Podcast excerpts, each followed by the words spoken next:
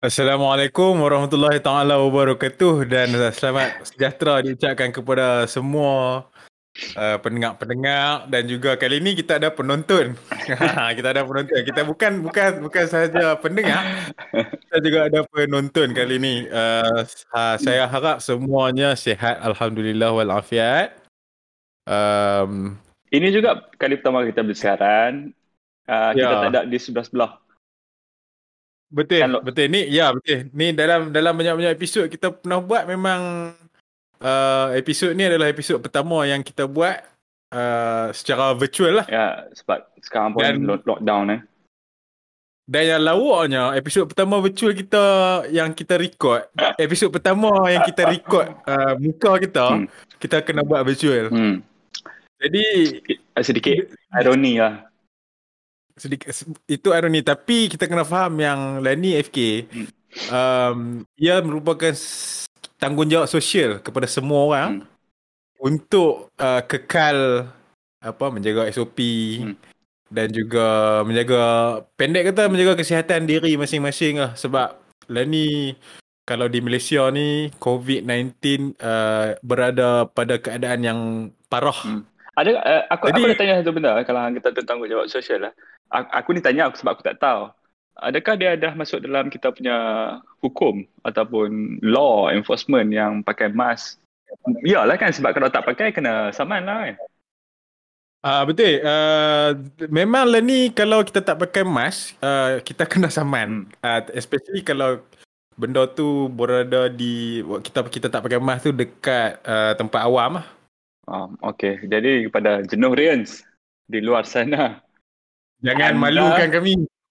Anda mewakili Jenorians yang sedia-sedia uh, bijak kerana kalau tak bijak anda tak mungkin dengar kan kami punya podcast. jangan malukan kami dan jangan merasa anda kebal. Ya, betul. Kan, aku rasa aku, aku rasa kebanyakan uh, despite in case uh, the, uh, apa peningkatan kadar um, orang yang affected dengan COVID-19 ni mungkin separuh daripada dia ialah kerana dia merasa ada kebal. Dan banyak faktor sebenarnya FK. Aku hmm. rasa salah satunya satu hak tu dia rasa dia takkan kena. Hmm. Dan mungkin ada juga yang dah sering kali menjaga SOP tapi duk you know dia dah jadi macam nak menyebar eh, entah jadi dia, dia, dia jadi boring fresh. Macam wah aku dah tak tahan ha. ni macam. Tapi setakat ni alhamdulillah aku tak ada nampak orang sekeliling aku hmm. yang ber, ber apa orang cakap bersikap macam tu lah. Aku dah tak tahan ni. Aku nak kena pergi kedai kopi dan tangkap lapan gambar dengan dua orang kawan perempuan aku. Macam tu lah.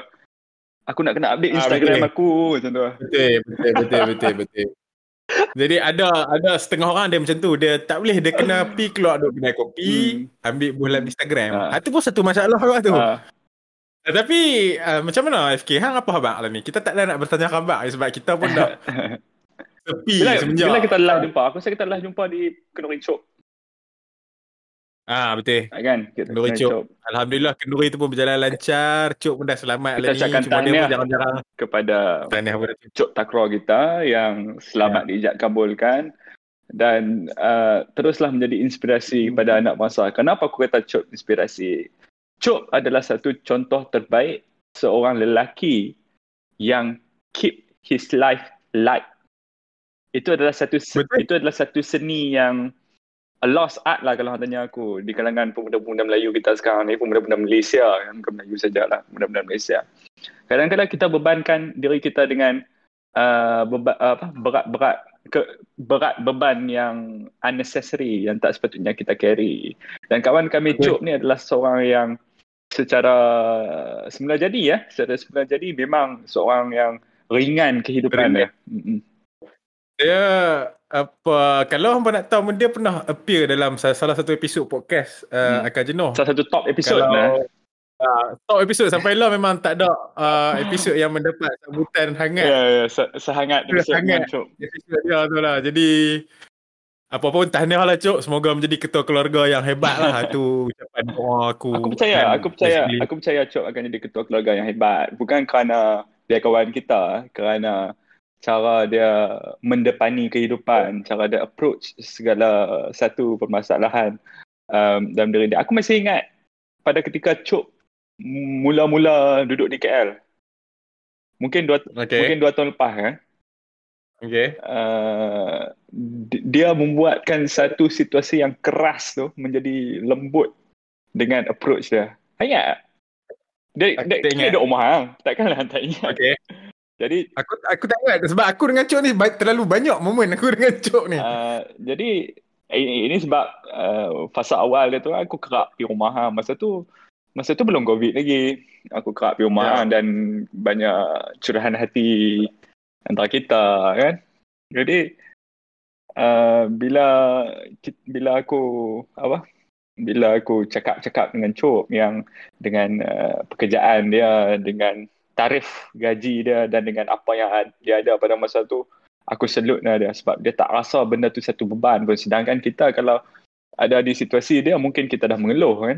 Dia tetap tersenyum dan tetap bersemangat dengan Terus kehidupan.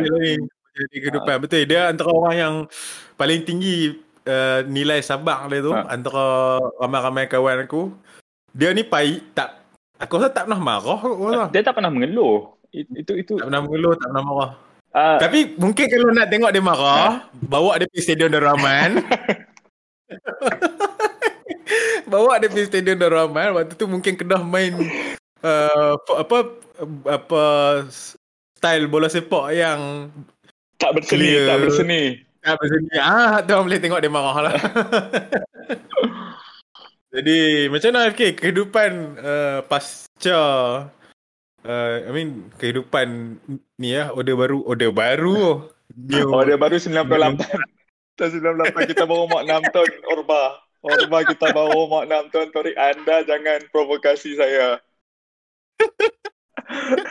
Order baru tu kira umur kita 6 tahun depa ni dah berjalan ber, bergelek mati. Hmm. disembunyi ya no? Kalau kalau oh, mati tak apa. Mati kita ada nisan kan ini sembunyi. Ya berpuluh-puluh tak, tak, jumpa. Tak tahu. Tak, tak, hilang Wah. hilang. Itu satu perkara yang ajaib daripada negara jiran jadi macam mana sikit hang punya? Aku okay. what's your life aku okey okey.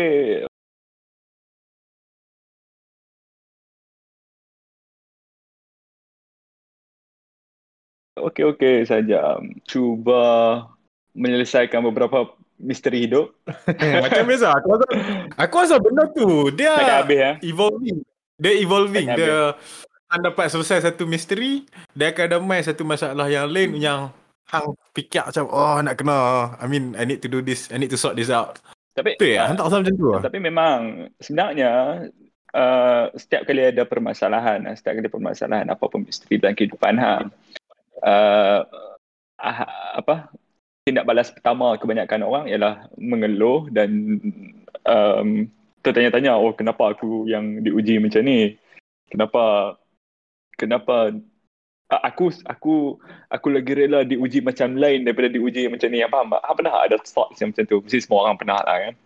Tapi sebenarnya pernah, pernah. sebenarnya the, ya, mom, the moment hang realize yang hang diuji dengan seberapa besar pun ujian tu adalah hang kena bersyukur kerana itu adalah satu peluang untuk hang uh, meningkatkan taraf diri hang sendiri kan?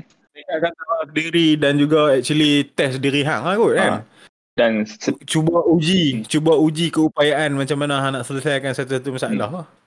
Hmm. banyak orang banyak orang um, ayah setiap orang ada lain visi visi dan misi kan? Uh, untuk aku sedang benda tu pun aku bersyukur. Sebab aku aku jumpa ramai orang yang tak sedap dengan benda tu jadi dia tak dia tak selesai masalah lah pendek kata. Hmm, tak selesai masalah. Berbalik pada uh, update macam mana pula dengan anda? Torik Osman. Aku aku macam uh, sebelum kita berhenti main podcast ni aku uh, baru berjinak-jinak dalam uh, aktiviti berbasikal. Hmm. Jadi aku dapat uh, rasakan yang di, dari segi satu aspek hidup aku, aku dah macam uh, improve lah which is aku punya lifestyle dan aku punya apa penjagaan diri ni. Maksudnya aku dah um, bukanlah nak kata aku ni bagus ke apa tapi aku berjaya menurunkan berat badan hmm. aku berjaya uh, follow apa nama structured training plan sebagainya yang mana aku rasa aku di peringkat umur aku untuk aku follow benda tu hmm. yang mana end game dia adalah uh, end game dia bukan aku join tournament ke bukan join uh, satu pertandingan berbasikal ke apa ke aku rasa it's quite an achievement ke sebenarnya macam nak motivate diri hang untuk follow sesebuah structured training plan hmm. memerlukan disiplin eh?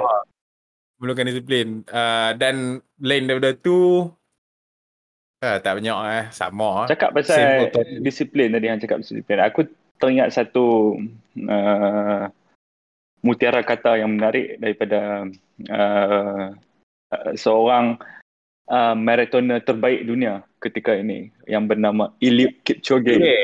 daripada yeah, Kenya. Yeah. Jadi uh, dalam satu temu bual dia di Oxford, uh, aku tengok sampai habis tu. Temu bual tu mungkin sejam lebih aku tengok sampai habis walaupun bahasa Inggeris Mr. Kipchoge ni sangat susah untuk kita uh, fahami tapi aku dengar. Jadi dia kata satu benda. Dia kata uh, the only way that we can taste freedom is through discipline. Jadi kemerdekaan hanya akan datang setelah disiplin. Ha. Okay. Aku rasa bukan tak, aku rasa aku rasa bukan tak kemerdekaan lah. Sebenarnya bila bercakap pasal disiplin ni, apa yang hang nak kecapi tu hmm. semua memerlukan disiplin. Hmm. Ya tak, tapi kalau hang tak merdeka, mungkin susah untuk hang kecap apa yang hang apa yang hang nak kecap. Hang boleh kecap apa yang nak kecap, tapi adakah hang akan rasa benda tu satu patut? Adakah hang akan uh, apa kejayaan hang tu mutlak milik hang? tidak melainkan hmm. hang seorang manusia yang merdeka kan bahkan Betul. bahkan mungkin dalam agama kita agama kita berdua uh, banyak uh, syarat untuk kita tebus diri kita tu ada yang membabitkan oh memerdekakan satu hamba contohnya kan jadi di, dari situ je kita dah boleh tahu yang sebenarnya orang yang terkurung yang orang yang dijajah orang yang tak merdeka ni sebenarnya perlu merdeka dahulu sebelum sebelum dia uh, kecap apa yang dia nak kecap tu. Betul, betul. Hmm. Kenapa? Jadi kenapa kita cakap pasal merdeka sedangkan ni bukan bulan Ogos? Itu persoalan aku ya. itu, itu persoalan aku seterusnya. Okay, kalau kalau kalau uh, mana-mana pendengar yang teringin ataupun penonton yang teringin nak uh, dengar pasal kami sembang pasal merdeka, kami ada kami dah pernah ulas pasal 2019 kemerdekaan. 2019. 2019. 2019. Uh, boleh tengok link kat bawah. Jadi, on to the next topic lah, okay. aku macam, merdeka ni panjang sangat kita ulas ni. Aku, aku, aku, ini sekadar perkongsian. Aku bertemu dengan um,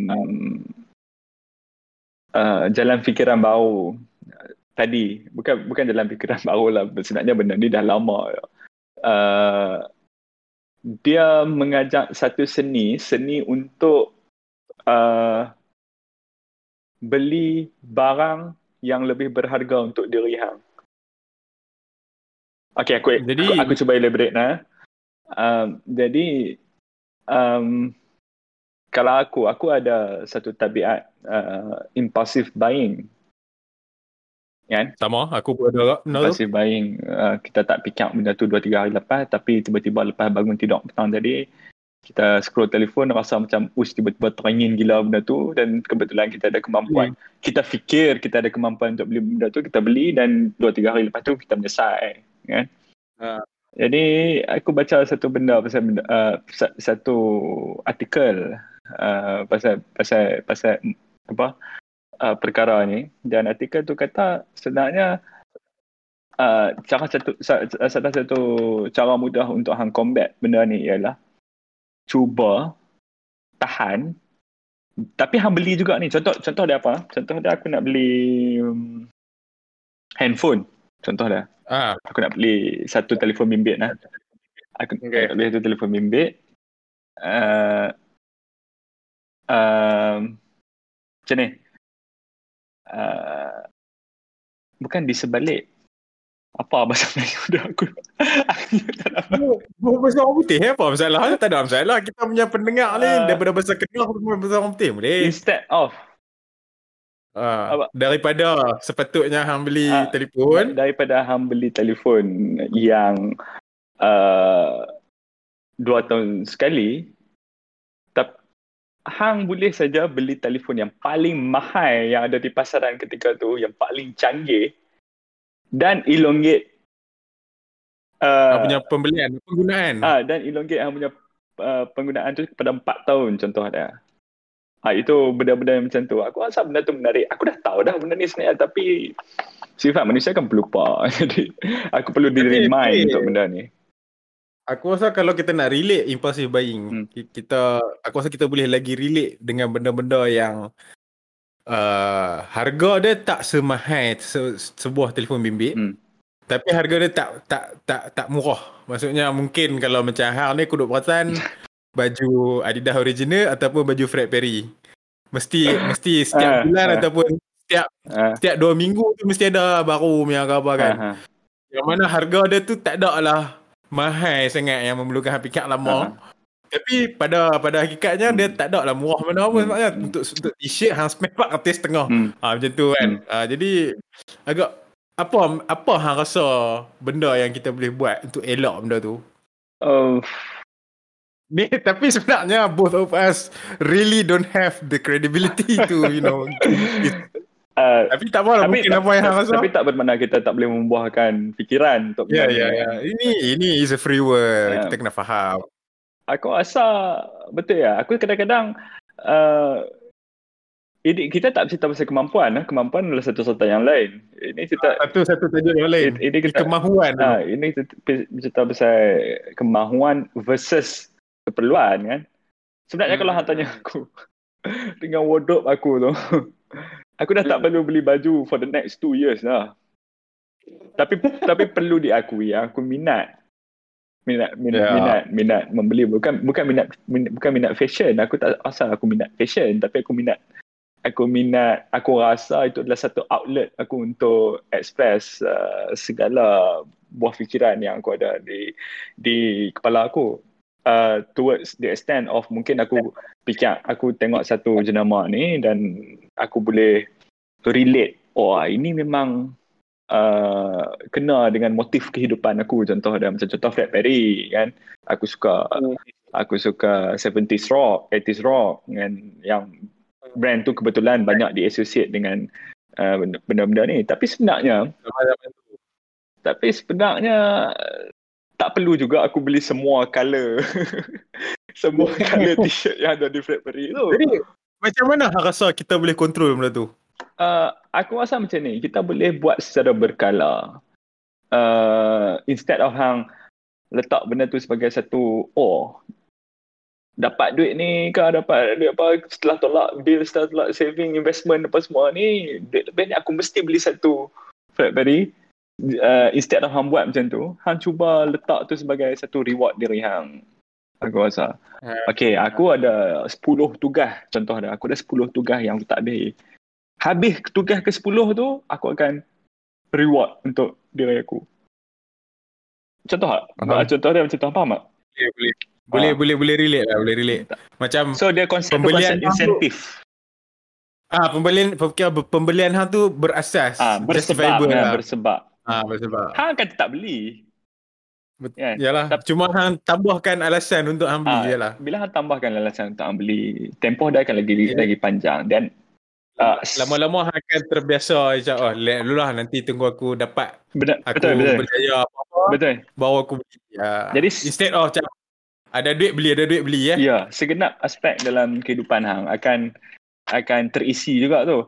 Aku boleh saja beli sekarang ah, tapi 10 tugas yang aku bagi contoh seperti itu tak habis am, am, am, jadi jadi kita boleh pelbagaikan ataupun hmm. yalah macam jadikan pembelian kita tu berasas lah. Mungkin ini boleh diaplikasikan okay. oleh uh, di kehidupan uh, abang-abang yang suka memodifikasi kereta contohnya.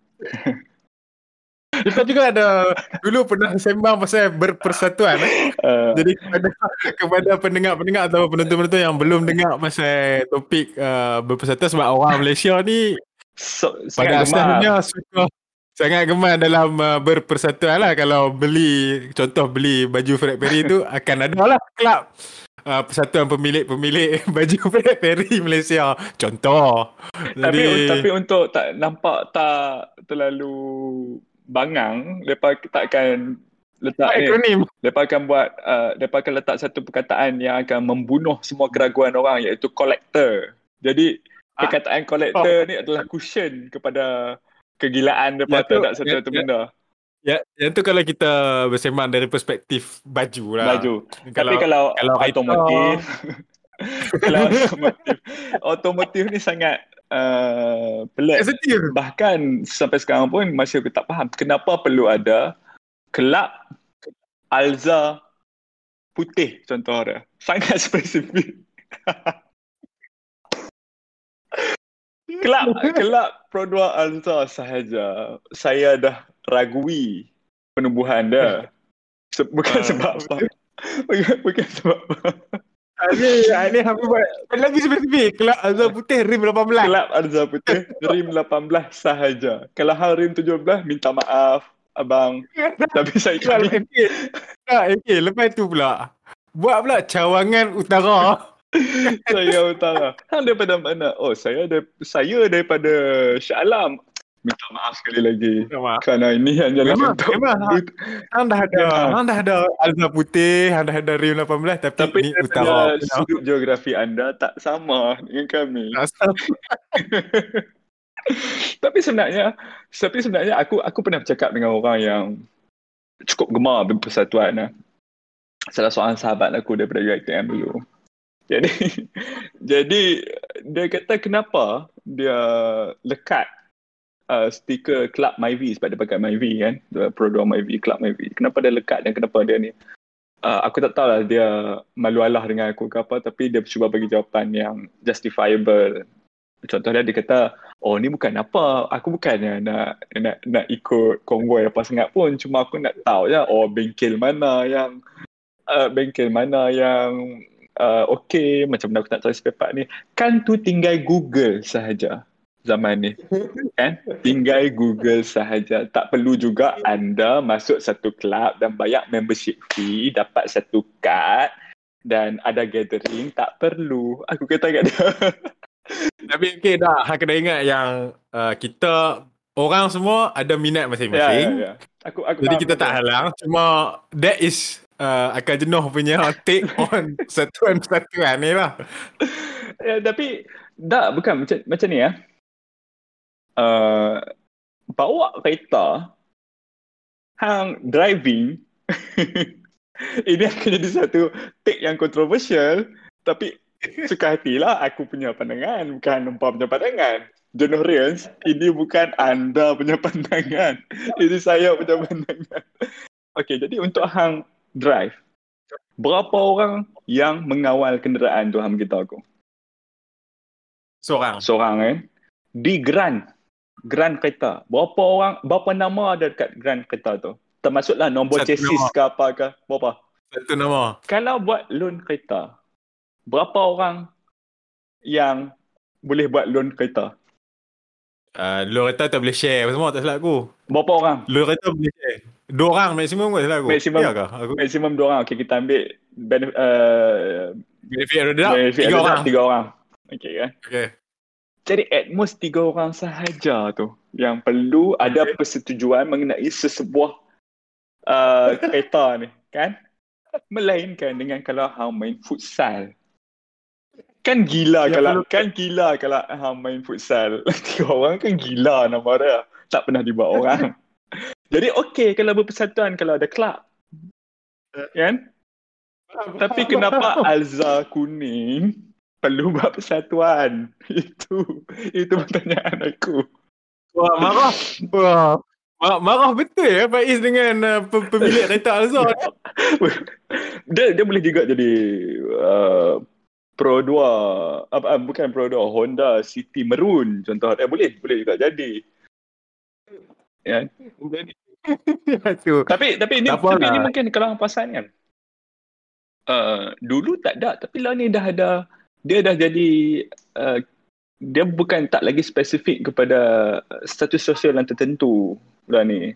Dulu mungkin perkara-perkara ni akan jadi ke golongan menengah ke bawah. Yang mana tadi again uh, mungkin dia likely to own uh, kereta yang macam Alza kalau macam kereta aku Proton Saga kan ataupun contoh uh, kereta apalah kereta yang mudah dibeli uh, rakyat jelata kan tapi sekarang ni kalau aku tengok kalau aku tengok dekat Facebook sekarang ni Mercedes uh, C200 eh contoh dia dah ada kelab tu. Kenapa? Dah dah. Dah dah. Dah dah. Dah ada kelab. Belfire Belfire putih owners club pun dah. Hmm. Uh, satu aku, satu aku, satu aku, satu masa dulu aku ingatkan benda ni terbabit dengan faktor uh, uh, kewangan kewangan kendiri ataupun satu sosial ataupun apa pun itulah. Tapi rupanya tak. rupanya ada lebih daripada tu. Ya, memang rakyat Malaysia in general, hmm. mereka memang minat untuk berpersatuan dan menyatakan yang mereka adalah members of an association. Maknanya mereka belong to a certain group. Eh? Ah, jadi itulah. macam kita, macam kita, kita memang peminat setia Manchester United. Hmm. Tapi kita tak ada template dekat kereta yang Un- United apa, till I die ataupun apa. Ah, tak ada. Tak ada. Ya? Tak ada. Jadi tak apalah. Jadi uh, jadi, jadi berbagi, jadi kita kita berbagi lebih kurang 10 minit. Dah aku aku nak tambah lagi satu bagian Manchester United dulu. Uh, ada satu bengkel di mana bukan bengkel dia Proton Service Center di Gurun. Jadi mak bapak aku adalah pembeli aku aku Proton Service Center lah? Proton Service Center. Jadi oh ingat Peridot sebab kalau Peridot Service Center tu aku kenal siapa dia owner dia tu. mak bapak aku kan pembeli pembeli setiap Proton. Aku tak tahu apa depa punya fascination tentang Proton tapi kalau setiap kali Proton uh, buat ni. keluar kereta. Tahu sebab. Sebab. Aku tahu sebab depa orang tun M senang lah. Jadi bila Proton setiap kali Proton buat keluar kereta tu. Oh, hantar Nafi ya? Akan tak ada penafian kat sini ya. Aku tak mau masuk hal depa. aku tak mau masuk hal depa apatah lagi orientasi politik depa tu. Itu uh, satu okay, okay, satu benda okay. yang kompleks untuk aku rungkaikan di sini. Jadi uh, dan dan aku rasa pendengar-pendengar akan jenuh pun tak mau no? Tak mau dengar. Mau dengar. Tapi kalau hangpa nak dengar, mungkin boleh boleh hantar email. Tanya aku sendiri, tanya aku sendiri dan aku email. Jadi um, ada seorang uh, brother ni, dia dah serve family aku begitu lama lah, bertahun-tahun. Um, setiap kali beli kereta baru ataupun setiap kali pergi servis kat Proton ni, ada sajalah uh, potongan harga ni, potongan harga tu ataupun free gift ni, free gift tu yang yang dapat kan. Jadi satu hari uh, masa tu kita ada beli Iris untuk kegunaan rumah lah siapa-siapa nak pakai. Tak, tak ada bilang untuk siapa-siapa pun tapi siapa-siapa nak pakai pakai lah macam tu. Okay. Tadi satu hari aku ingat aku dekat rumah masa tu. Bapak aku pergi service center, pergi service kereta dan bawa balik kereta tu dia, dia bawa balik dua hantar tak bantai kat belakang ni. Ha. Bantai tengkok yang lekat ha. dekat belak, uh, seat kan, bahagian kepala seat kan. Ya, ya. Bantai tu warna merah nak bantai tu ada lambang Manchester United. jadi jadi uh, orang tua kan bapak aku kan dekat lah bapak aku tak tak tak buka lagi daripada plastik masa tu bapak aku tak buka okay. lagi. jadi satu hari aku nak pergi sembahyang Jumaat dengan bapak aku kami dua orang nak pergi sembahyang Jumaat aku nak aku aku bawa nak bawa kereta dan benda tu ada di sebelah dan bapak aku nak masuk passenger seat kan kat sebelah aku Lepas aku alih lah ke belakang. Jadi dalam perjalanan aku, tu, aku tanya dia, oh siapa beli? Abah beli ke? Uh, apa? Bantai Manchester United ni. Ya. Oh tak, dia kata Abang Pian bagi. Abang Pian ni sales advisor Proton. Ya, Abang Pian bagi. Uh, lepas tu aku kata, uh, lepas tu dia kata kat aku, sebabkan aku minat Manchester United. Ah, boleh ambil lah, letak lah kat kereta boy. Aku kata kat dia, bantai ni tak akan diletakkan di mana-mana kereta di rumah kita. Walaupun aku peminat Man United. Kalau aku minat Man United, aku tengok aku tengok Man United aku kaji perlawanan Man United. Kaji. Tak bermakna aku aku dah kena beli blender Man United ataupun pinggan Man United. Itu tak bermakna juga. Minta maaf ya. Minta maaf Bampian yang telah bagi kat bapak saya. bapak saya bantai Man United. Tapi Bampian tak perlu bagi kat bapak saya. Kerana hodoh sekali bantai dalam Man United. Tapi tak apalah. Hang apa? Tapi uh, aku what is well, hang, appreciate the gesture. I appreciate lah. Terima kasih, terima kasih, terima kasih. Uh, Aduh. Jadi, okay, uh, bersama macam Manchester United, Hang baru-baru ni uh, keluar di kaca televisyen nasional. dalam uh, pre-match show dan juga halftime show. I mean, the... Studio show yeah, lah. Hmm. Studio show untuk perlawanan bola tu kan. Hmm.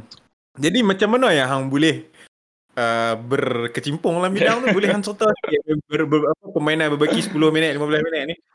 Kalau satu pemain kalau permainan berbaki 10 minit ni dia ada dua kalau di liga-liga terbaik dunia oh inilah masanya untuk depa masuk ke gear kelima tu tapi kalau game, di ha? Malaysia inilah masa untuk goalkeeper buat buat injet goalkeeper save sekali save 3 minit injet Botol, botol sikit berguling 5 minit. 5 minit berguling.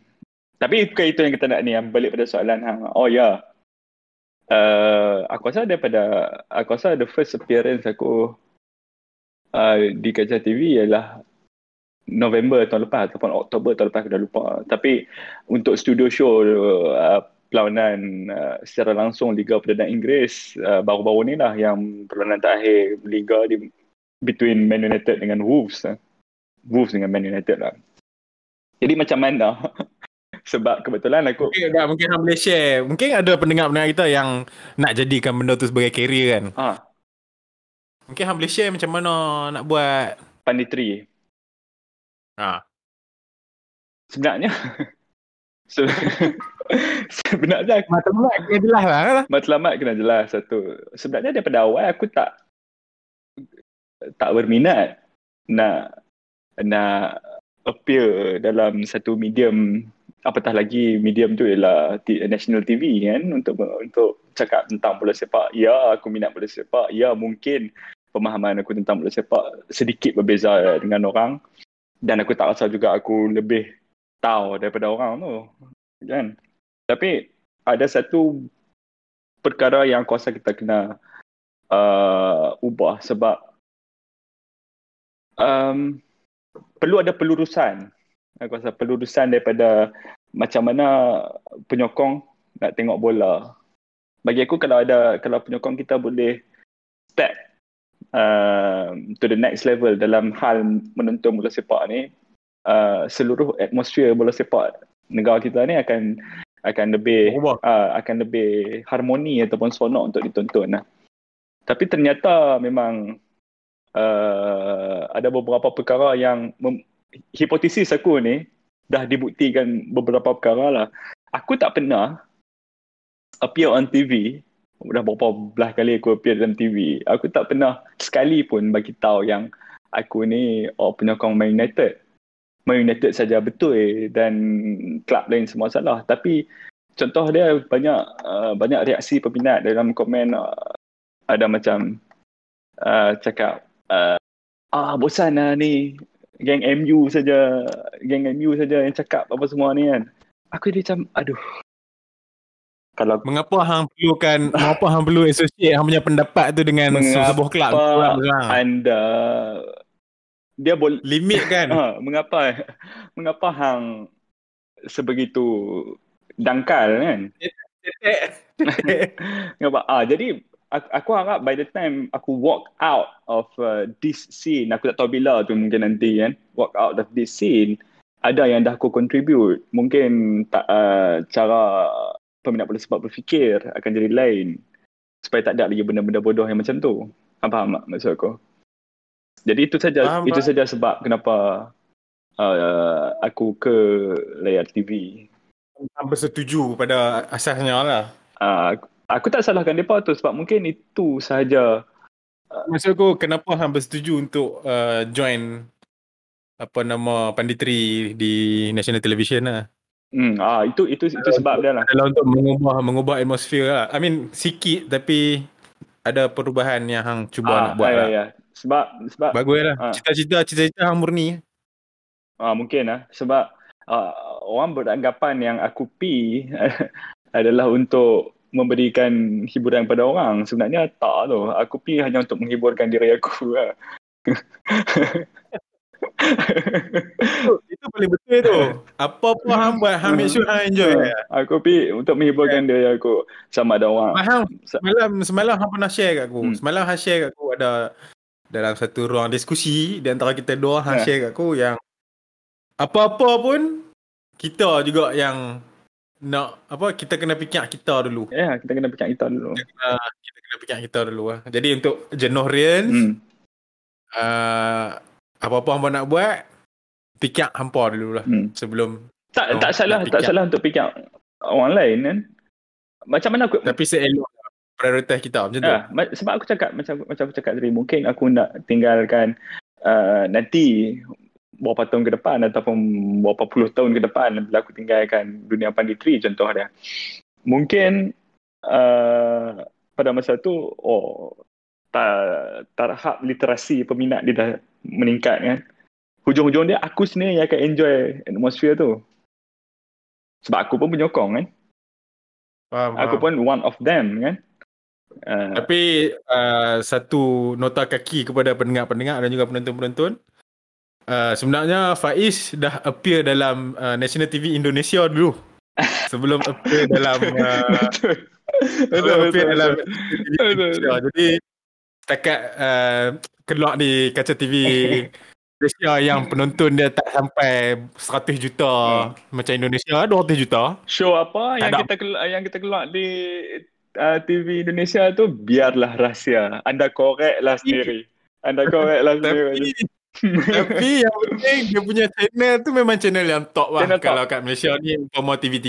Bahkan bahkan mungkin di Southeast Asia tak ada lagi yang menandingi kualiti siaran, tak ada lagi yang menandingi produksi. Um, uh, nilai produksi uh, channel yang aku appear di situ pada masa tu sebelum kita terlanjur FK hmm. baik kita akhirkan episod ni ni dia panggil apa reincarnation of akal jenuh podcast uh, the, sec- Boleh the, the second coming Wah. Uh, sebab kita tak, kita tak pernah mati sebenarnya. Kita, tak pernah kita, mati. Masih, kita hanya duduk jadi. macam ulang, kita menjalan dan kita melihat situasi. Kita tengok dalam semua, yeah, okay. kita assess. Kita assess pelan-pelan. Jadi sekarang kami rasa time untuk keluar. Ya.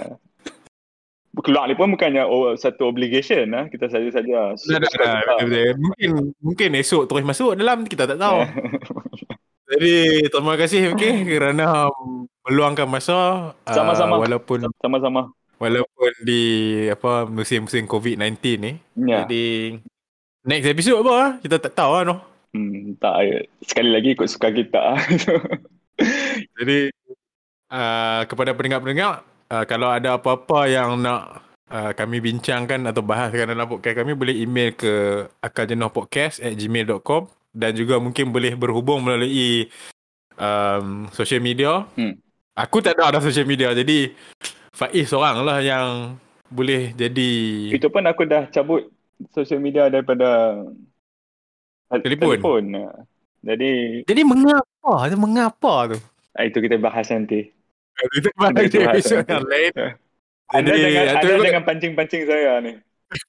anda begitu gemar dan begitu pandai memancing jawapan saya. Jangan pancing-pancing saya. Okay. Saya nak kelas sokok. Um, jadi okay macam tu lah. Kalau ada apa-apa yang nak dicadangkan boleh cadang di akaljenuhpodcast.gmail.com Tapi uh, aku kita juga paling ada... senang di Twitter lah sebab kita Twitter lah, kita ada Twitter, ada Twitter. apa akaljenuhpod At Akal Jenuh Pod. At Akal Jenuh Pod. Ya. Walaupun Jadi, sangat uh, suam di sana ya. Sebab Uh, yeah. Kalau nak tahu nak tengok update pun mungkin tengok time Manchester City main, mungkin time uh, uh, Kedah main, yeah, yeah, JDT main yeah. mungkin ada. Yeah. Ataupun mungkin waktu anugerah juara lagu mungkin ada. Mungkin kalau ada satu buah buah fikiran yang oh, tak boleh tahan aku kena share dengan orang, ah baru ada. Jadi terima kasih banyak-banyak kepada semua pendengar. Um, tu lah. Assalamualaikum. Dan uh, uh, kata-kata Mutara? Tak ada, tak ada, tak ada kata Mutara. Ulang boleh. Elite keep jogging. Elite keep jogging tu apa? Uh, on, uh, on, only the discipline. Will free, will be, uh, will taste freedom in life lah. Okay. So, Assalamualaikum warahmatullahi